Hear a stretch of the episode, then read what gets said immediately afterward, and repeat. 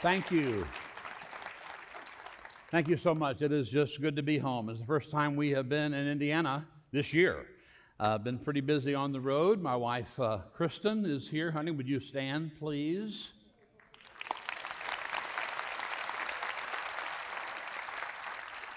Those of you who don't know me, I know what you're thinking. Boy, you married up, dude. Yeah, yeah, I did. And uh, but just is so good to be to be home, and uh, we have enjoyed being here. Now, some of you immediately are going, "Is he have an Ohio State shirt on?" and the deal is this: see, when folks leave churches and are sent out and they're missionaries, when they come back, they wear the colors of where their mission field is. I'm a missionary to the pagans in Ohio. That's all I'm saying. That's the deal. My wife was born and raised there. I'm just saying that too. And yes, I'm a Buckeye fan. All those things are true, by the way. But it's interesting, among other things, the last couple of years, as we have been away a year and a half, I've had two different uh, lo- uh, lengthy interim ministries. Both happen to be in Ohio. When we left here, we said if uh, God wanted us to come alongside churches that have not had the kind of resources and blessing that we've had in our ministry for 40 years, we would be all in to help with that. And boy, God took that seriously, and so we've been called twice now to work with churches. The first one last year was a church where I was youth minister. My wife and I were dating and were married there during that time, 43 years ago. So God called us there, which is an amazing thing. Was there almost for a year and had their new pastor there. Now I'm working with another church in Ohio, and we're working toward their transition and a new pastor at that church. So it's really been fun to go and be a missionary to the pagans in Ohio. But we're glad to be back uh, here uh, today. Now, I am retired, uh, that is true, but I really prefer the term refired, okay, because uh, it's refired means you're energized without the pressure. And that really is true. Uh, we do uh, a lot of traveling. In fact, we're going to do more traveling next year, but we've been doing a lot of traveling and enjoying the kinds of things that you should do when you're retired. And uh, so we're trying to do that, but at the same time, having the privilege of serving. But there's nothing like sharing God's word with people that you love. And uh, so I'm delighted to be able to be here today and was so thrilled when John asked me last summer if I could come on this particular week or I would be somewhere else preaching. Uh, but we're able to be here today. And I get to talk to you about a question today that is a very significant one, and that is um, I mean, you know what it's like. I know you know what it's like when you're disappointed and you're deeply disappointed at something that's happened to you or someone you love, it's just not right. It shouldn't happen. It's not fair. I mean, it could be somebody said, This stock can't miss. It'll never go down in value. Uh, maybe when you were a kid, they chose up size, you always knew you were going to be chose, chosen about last.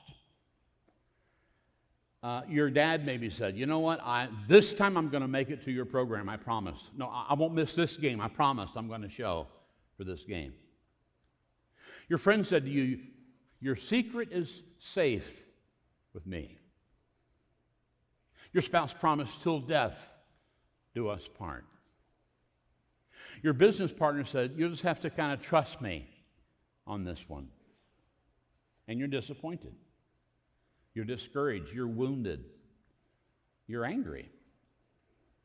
I wonder if you have been ever untreated fairly like that. And when you're unfairly treated by someone like that, and nobody will speak up for you when you've been mistreated, that really, really hurts. And it can happen at school, at work, in your neighborhood, with your family, in the church. And I mean, you know, here's the deal when a friend or a coworker doesn't stand up for you, that deeply hurts. But my question is this what about those times when you're desperate for help from God and uh, it seems like God is silent? Well, that's a different level of loneliness and, frankly, hopelessness. When you can't hope in God, you're out of, you're out of rope. What do you do? And so we go through kinds of things often in life that are very hard to understand. Heard about this man, his wife lived in Indy, and some of you understand this after this winter. He'd had enough of the winter. His wife was still working. She was on a business trip. He just flat decided, you know what? Buying a place in Florida. I'm moving. This is it. He buys a place in Florida. He said, I'm going to send to my wife an email and say, don't even bother coming back to Indiana. Come meet me in Florida. We're just going to live there. Done deal. So he sends her an email. Problem is, he got her email address confused. But he sent the email to her. And uh, so the email arrives, but instead of going to his wife, a lady in Iowa received it, whose husband was, had been a pastor and he had just died the day before. So she reads this email. Imagine this poor gal, she reads this email.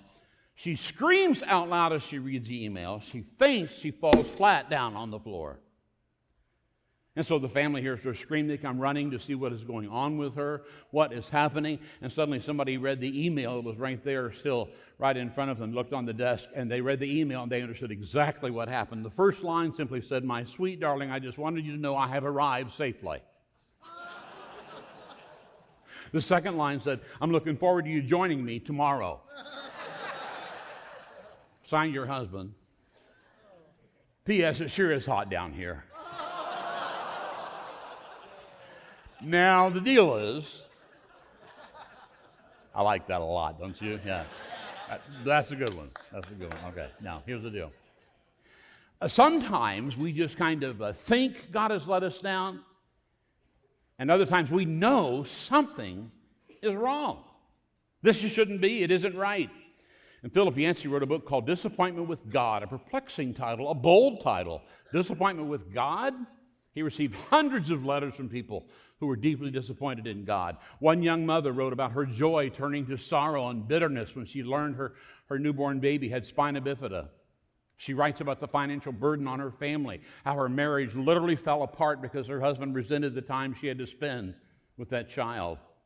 And she wrote finally in those words, I have to hate to say it, but I'm beginning to doubt the God I once believed in, who I thought was so loving and really cared. How about you? You ever felt like maybe God has let you down? I mean, you desperately prayed. And you know what you prayed, certainly God would want to deliver on, but it just it seemed like he wasn't listening, or if he was, boy, he doesn't seem to be caring about it because you're not hearing anything. Here's the question I'd like to pose to us today as we begin to dig in a little bit. The question is this What do you do when your expectation of God does not measure up to your experience with God? Now, I know you may have never said those words before, but I know you've thought them, or if you're human, you will eventually. It's just going to happen. So the question is when it happens, what do you do? Now, in this series, Prepare the Way, Pastor John asked me to preach on John 11 today, and I was so excited I couldn't wait to talk about this passage today for a couple of reasons. Because Jesus is a story of this family he was very, very close with two sisters and a brother, Mary, Martha, and Lazarus. And in the story, uh, Lazarus is seriously ill. I mean, he's close to death. They realize this is the case. He's at his home in Bethany. Problem is, Jesus is at least two days away from the site of this. Now, there are many Bethanies in the Bible. This particular Bethany is about two and a half miles southeast of Jerusalem, which is where the Passion of the Christ is going to go down. So he's very close to where things are going to be happening, and Jesus could arrive, but he doesn't go there. And this story also takes place, by the way, less than, John gives us just this information, it's less than four months until Jesus will go to the cross and die for our sins and be resurrected from the grave. And so it's less than four months away. It could have been four days away, but it's some time that's four months or less before he goes to the cross. And after this event, because it's so significant, they're ready to crucify Jesus. So Jesus stays pretty much out of the public from this time on until they come to arrest him and ultimately crucify him.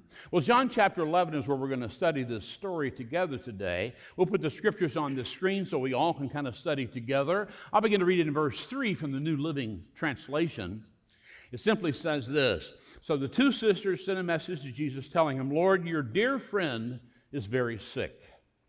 Now, the point of the story here is that this prepares the way ultimately for Jesus death, burial, and resurrection is going to be happening. So this incident kind of sets up that Jesus has the power to deliver and to overcome death. Now, he healed many people that he didn't even know, complete strangers. He did it regularly. So imagine this dear friend is seriously ill. You'd think Jesus immediately would show up when he realizes he's seriously ill, but not so much. Look at verse 4. But when Jesus heard about this, He said, Well, Lazarus is sick and it will not end, his sickness will not end in death. No, it happened for the glory of God, so that the Son of God will receive glory from this. And, the, and John, who writes like Matthew, Mark, and Luke, they're like four witnesses on a stand who tell their eyewitness testimony, what they saw and experienced in the life of Christ. John gives us the most detail. He was the closest to Jesus, and he knew the friendship with Jesus and the family, and so he adds this commentary in verse 5. And Jesus loved, he loved Martha, Mary, and Lazarus. Now, in the story, of course, Jesus is saying, It's okay, guys, Lazarus isn't going to die. There's no hurry here. But John is the writer. I would, I would say, if you have your Bibles where it says Jesus loved Mary, Martha, and Lazarus, right out to your side of your Bible, spoiler alert. Because John is telling us, now this really is going to sound like a terrible story, but trust me, it's going to turn out okay. Whew, I like it when somebody tells me, this is dark. How's this going to end? Stay with it, it's going to end all right. You're going to feel good at the end of the story. So he's going to say, you need to know, as you read, as you hear this event, Jesus really loved them. But you would expect Jesus to rush immediately to their side and respond. But notice verse 6 no, he stayed where he was for the next two days. So I mentioned he's two days away. And finally, he said to his disciples, Let's go back to Judea. So he gets this desperate cry for help from this family that he loves, but he stays where he is for two more days, and it's going to be two more days to arrive. What do you do when God is silent? Mary and Martha. Where's Jesus? We sent word. Here's the truth when God is silent, it's frustrating, isn't it? Oh man, it's frustrating to you and me because number one, we want what we want. I mean, man, you know, we, if we love the Lord, if we pray for good health and our health does not improve, man, that's discouraging. Why wouldn't God raise me up to use Him for His glory? And so we, we want what we want. But not just that's not our only problem. We also want what we want. Yeah, right now. Heard about this man that prayed to God. He said, God, is it really true that with you a thousand years, I mean, a thousand years is like a minute to you? And God said, Yeah, that's true. Guy said, God, is it true that a million dollars is just like a penny to you? God said, Yeah, that's true as well. And the guy said, Well, Lord, if a million dollars doesn't mean that much to you, could I have a million dollars? God said, Sure, just a minute. See, the deal is we expect God to answer according to what we want and when we want it. So we're going to dig in and study this passage together today because I think we can learn, first of all, that we can trust the Lord even when it feels like He has let you down.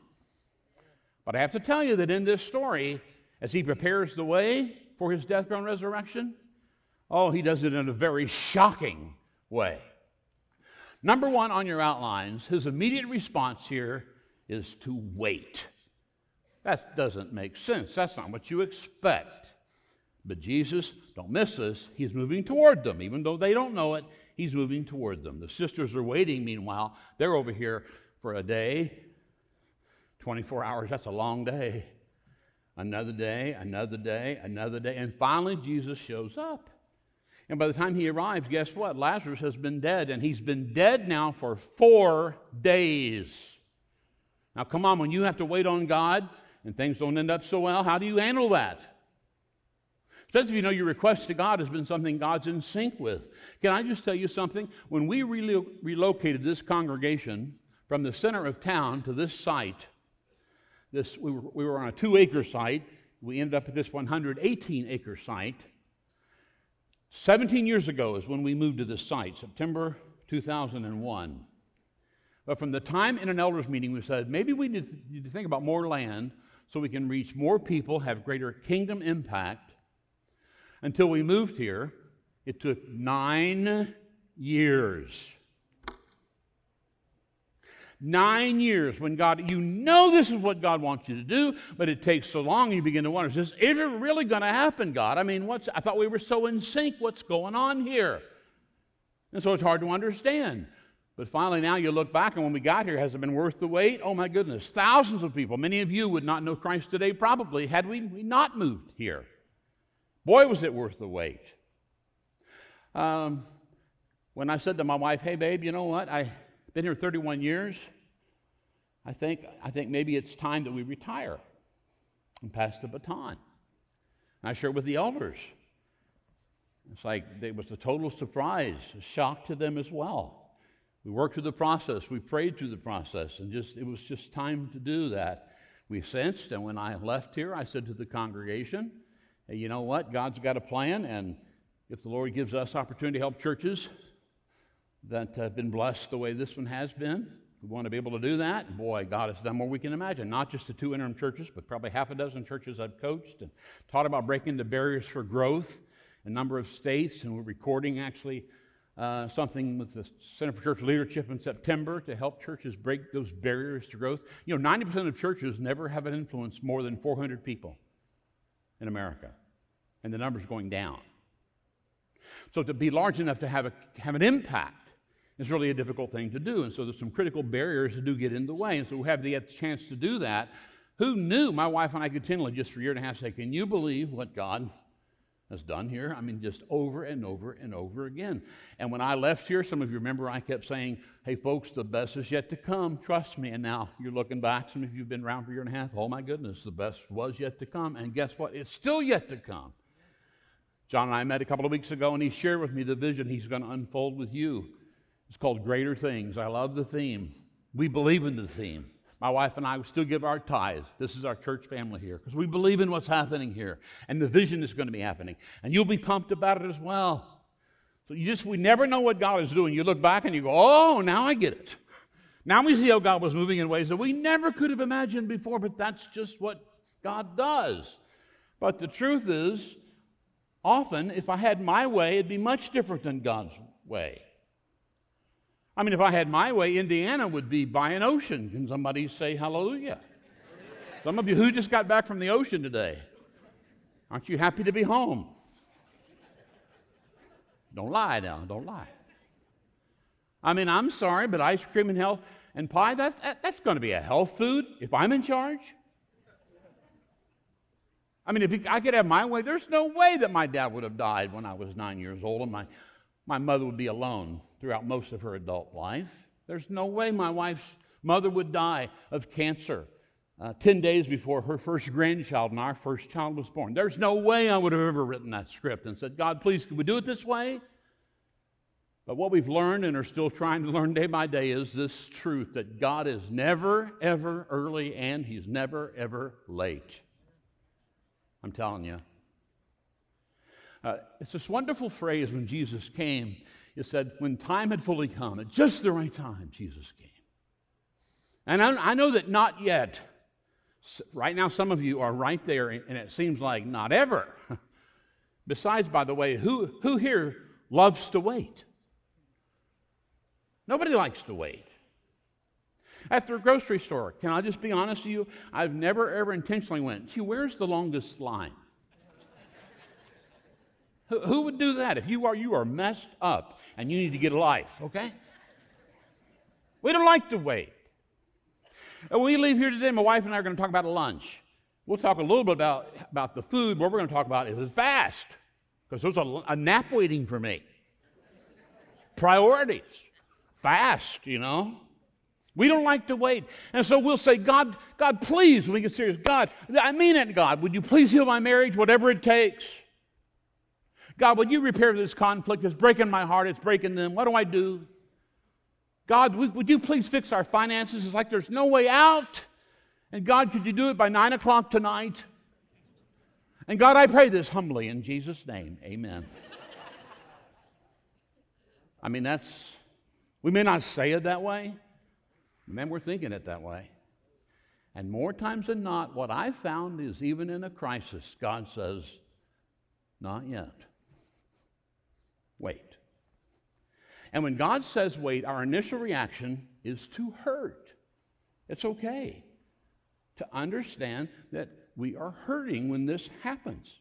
Mary and Martha are deeply hurt that Jesus did not show up because it didn't feel like he cared. I mean, man, he could have shown up in a split second. And he finally shows up. Guess what? He is too late. Lazarus is dead. Now, it's an amazing thing. Both sisters come to Jesus when he comes on the scene, and though they're not together, they say the same exact thing to Jesus. It's kind of amazing. Uh, notice verse 21 of the text. Martha, the first sister, says to Jesus, Lord, if only you would have been here, my brother would not have died. Now skip down to verse 32. Mary, the other sister, says, when Mary arrived and saw Jesus, she fell at his feet and she said, Lord, if only you had been here, my brother would not have died. Can you believe they said the same exact thing? In other words, they're saying, Yeah, you've shown up, but he's dead. You could have stopped that from happening. Now, the, the tendency is we tone down the scripture, don't we? I mean, we typically tone it down, but folks, this is brutally honest. I mean, it doesn't read like Mary and Martha working for Chick fil A. Praise the Lord anyway. Have a good day. My pleasure. No, they are ticked off. They are confused. This is not right.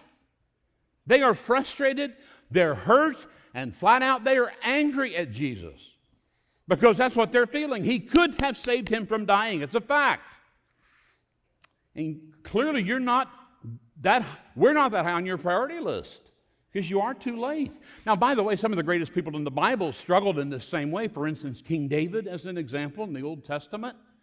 God called him to become the king. You know how long he had to wait before he became king when he told he was going to become king? 15 years, a decade and a half he had to wait. So, what happened in the meantime? King Saul tried to kill him for 15 years while he's been promised that he'll lead the people of God. And then David is so frustrated, he's so authentic.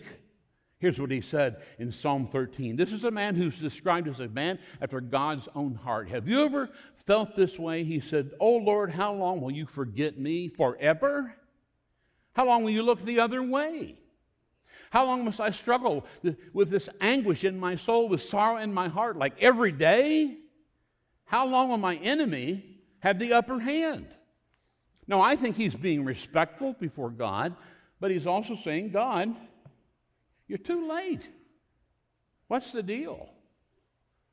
And you may have recently said, God, I mean, God, how long? How many, how many times am I going to ask you about this? How long before this property sells? Everybody else's property is selling. What's the deal? God, this, they talked about their marriage being healed. God, ours lacks love. Would you please heal our marriage? Is that ever going to happen? God, would you ever provide a way out from this dead end job? Well, where's the open door for me? And so this would be God's word to you and to me, not if, but when we're in that situation of waiting and hurting, and that is we must remain faithful. I mean, that's the message to us as a family of faith. In other words, Folks, when you're waiting and you're hurting and it makes no sense, this is an opportunity to show that you trust in Christ. And those who do not trust in Christ, there's a difference between those who do and those who don't. In other words, when you trust in the timetable of God, that's when God does his best work. And that's when you always need to pray, Lord, this is so frustrating, but God, while I'm waiting, would you, would you teach me lessons right now as I'm waiting that I wouldn't learn any other way? There are lessons you learn in the waiting room you won't lose, learn any other way. Lord, uh, work in me and through me in your time. Now, listen, there's no way in the world I want to diminish the pain and the hearts of some people here. You walked in here today, you're hanging on by your fingernails. In fact, you came today and you're going, I'm giving it one more shot. You're just ready to say, like that lady, you know, I'm just about out here. I just don't know what else to do. I mean, God, how, how long am I going to be passed over at work? I, how long have people going to be dishonest with me about this? God, my son and my daughter, we prayed and prayed for them. We tried to raise them to show them the way that they would go and then they would not depart. Well, they've departed. They've rebelled. God, how long? Some of you, how long before I get to be the bride instead of the bridesmaid? How long will I have this mental, I mean mental, emotional, physical pain? Will it ever go away? You know how many times King David said, How long? In the Psalms alone? 20 times. So you're in really good company. If you get to the place you're honest to say, God, how long is this situation going to be? But then in that moment, you say, God, how long? Would you also then pray and say, Lord, would you help me to emerge from this pain? Boy, this hurts. And Lord, I'm frustrated. Would you help me emerge stronger in my faith the way David did eventually? And by the way, that's what's amazing as God is working in his heart and the Holy Spirit is inspiring these words to us. In the middle of his pain, he said, How long? Nothing has changed, understand. The circumstances have not changed. His life is still in danger. He's still waiting for the chance, supposedly, to get to be the king. But in, in the midst of it, God seems to have let him down. He declares the greatness and goodness of God. Look at verse 5 of the same psalm, Psalm 13. But Lord, oh yes, I'm frustrated. Lord, yes, how long? But you know what, God? I do trust in your unfailing love. I do. He may have had to write a hundred times on the board. I do. I trust in it. I trust in it. I trust in it, God. And I will rejoice because you've always rescued me. I know you're going to do it again. I know you will. In my heart, I know it. Back to the story in John chapter 11. Martha said, If you'd have been here, my brother wouldn't have died. And Jesus affirms her. Notice verse 25, very significant. He affirms her Hey, I'm the resurrection and the life. Anyone who believes in me will live even after dying. Lazarus is going to be okay. I know he's dead, but I've got this, he's going to be okay. Now, when Mary comes, Jesus' response is different. When she says, My brother would not have died if you'd have been here, his response is not to affirm her because she becomes emotional. As we're told, she falls on her knees, but then verse 33 says Jesus saw her weeping. And he saw the other people wailing with her, and a deep anger welled up within him, and he was deeply troubled. Are you intrigued with that phrase? Did you think Jesus ever had deep anger? Why does he well up with anger and frustration? Don't miss this. When bad things happen to good people, when people are in grief, it breaks his heart. And he's angry at Satan. And so should you be. We send our anger toward God when things don't go the way we want them to. You need to know Satan is the author of pain. He came to, to still, kill, and destroy.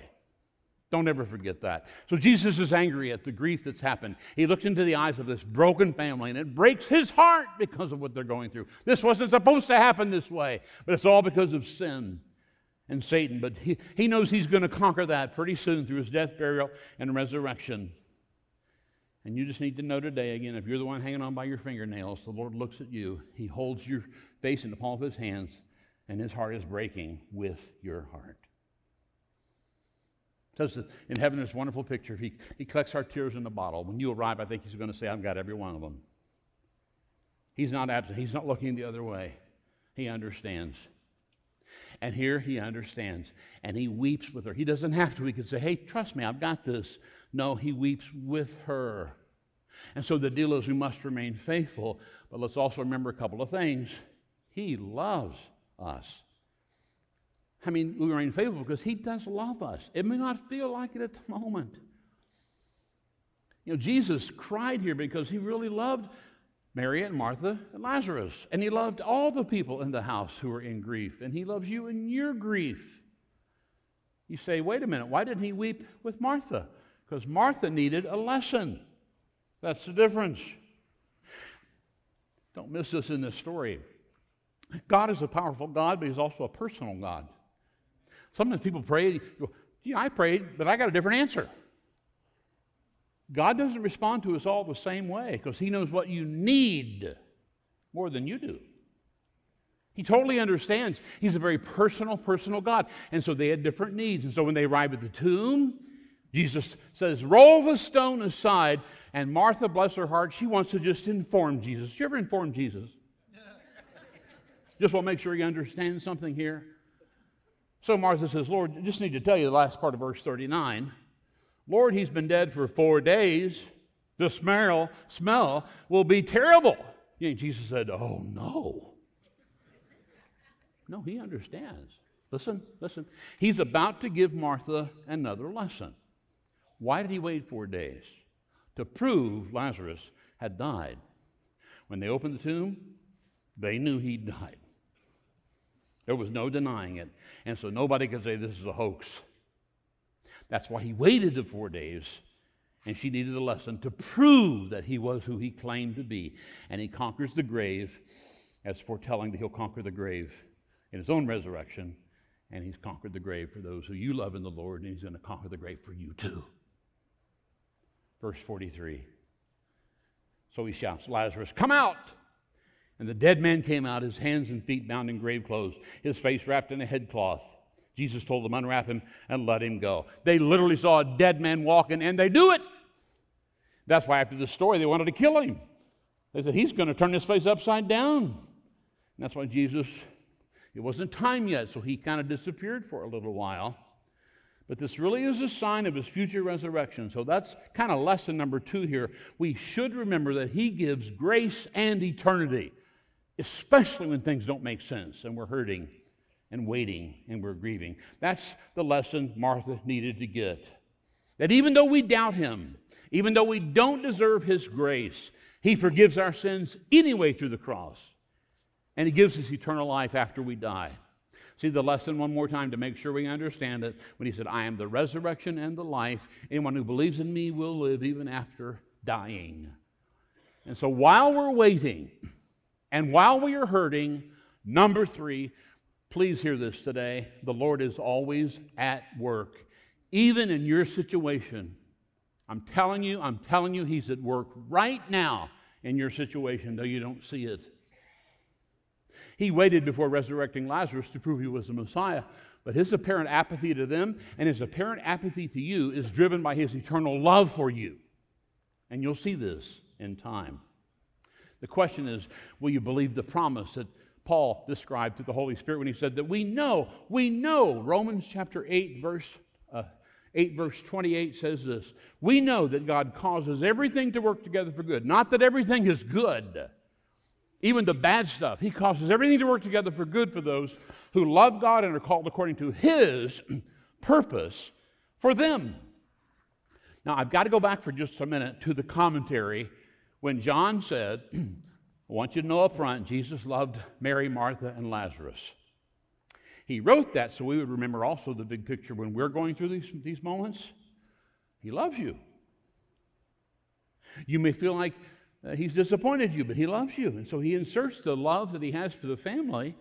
And we have to always remember the same words when we're going through this time of waiting and hurting because God wants you to know that he, he loves you right this moment and He is at work uh, for your good in His time. And so, not if, but when life throws you a curve through sickness, injustice, or tragedy, or death, we must learn, we must learn to never ever forget the Lord does love me. And in moment, that moment, by faith, I believe that God loves me more than I can ever comprehend. I'll never comprehend it, but He does. And in that moment, I have to believe that God will always act in love toward me even when I don't see it going on. By faith, I believe that God will always give me grace so much deeper than I will ever comprehend and that I don't deserve. And I believe by faith, He's preparing a place of eternity where we'll all be with him by his grace and mercy one day beyond what I could ever ask, think, or imagine. By faith, I'm going to believe in that no matter what comes my way. Mary and Martha, they knew what they wanted, but Jesus knew what they needed. Now, I want you to notice one more significant comparison here. Oh, don't miss this. Lazarus come out. That had meaning for one person. That would be Lazarus. He came back to live for a while, okay? But then verse 25 has implications not for one person, but for every person in this room, every person watching and listening to this message right now. Verse uh, 25 Anyone who believes in me will live even after dying. Everyone, say everyone. everyone. Start over, say everyone. everyone. Everyone who lives in me and believes in me will never, ever die. Do you believe this? See, if we believe, believe that we're going to live beyond the grave, that's good news. You say, well, what, what if we don't believe? Well, you know, take your time to try to figure out what you do believe. Be fair to yourself intellectually and examine the evidence. But at the end of the day, the Bible is honest, and I wouldn't be honest and I wouldn't be faithful if I didn't tell you what Jesus said about that in John 3, verse 36. It says, God so loved the world, right? He gave his life for us, but it also says in verse 36 anyone who doesn't obey the Son who doesn't trust in the Son will never experience eternal life, remains under God's angry judgment. And that's why the vision of this church will always be to connect as many people as we can to Christ before life is no more as we know it. And so we are here today to invite you again to trust in a faithful God by faith. Because life is not like some Hallmark movie where everything comes together the last 10 or 15 minutes.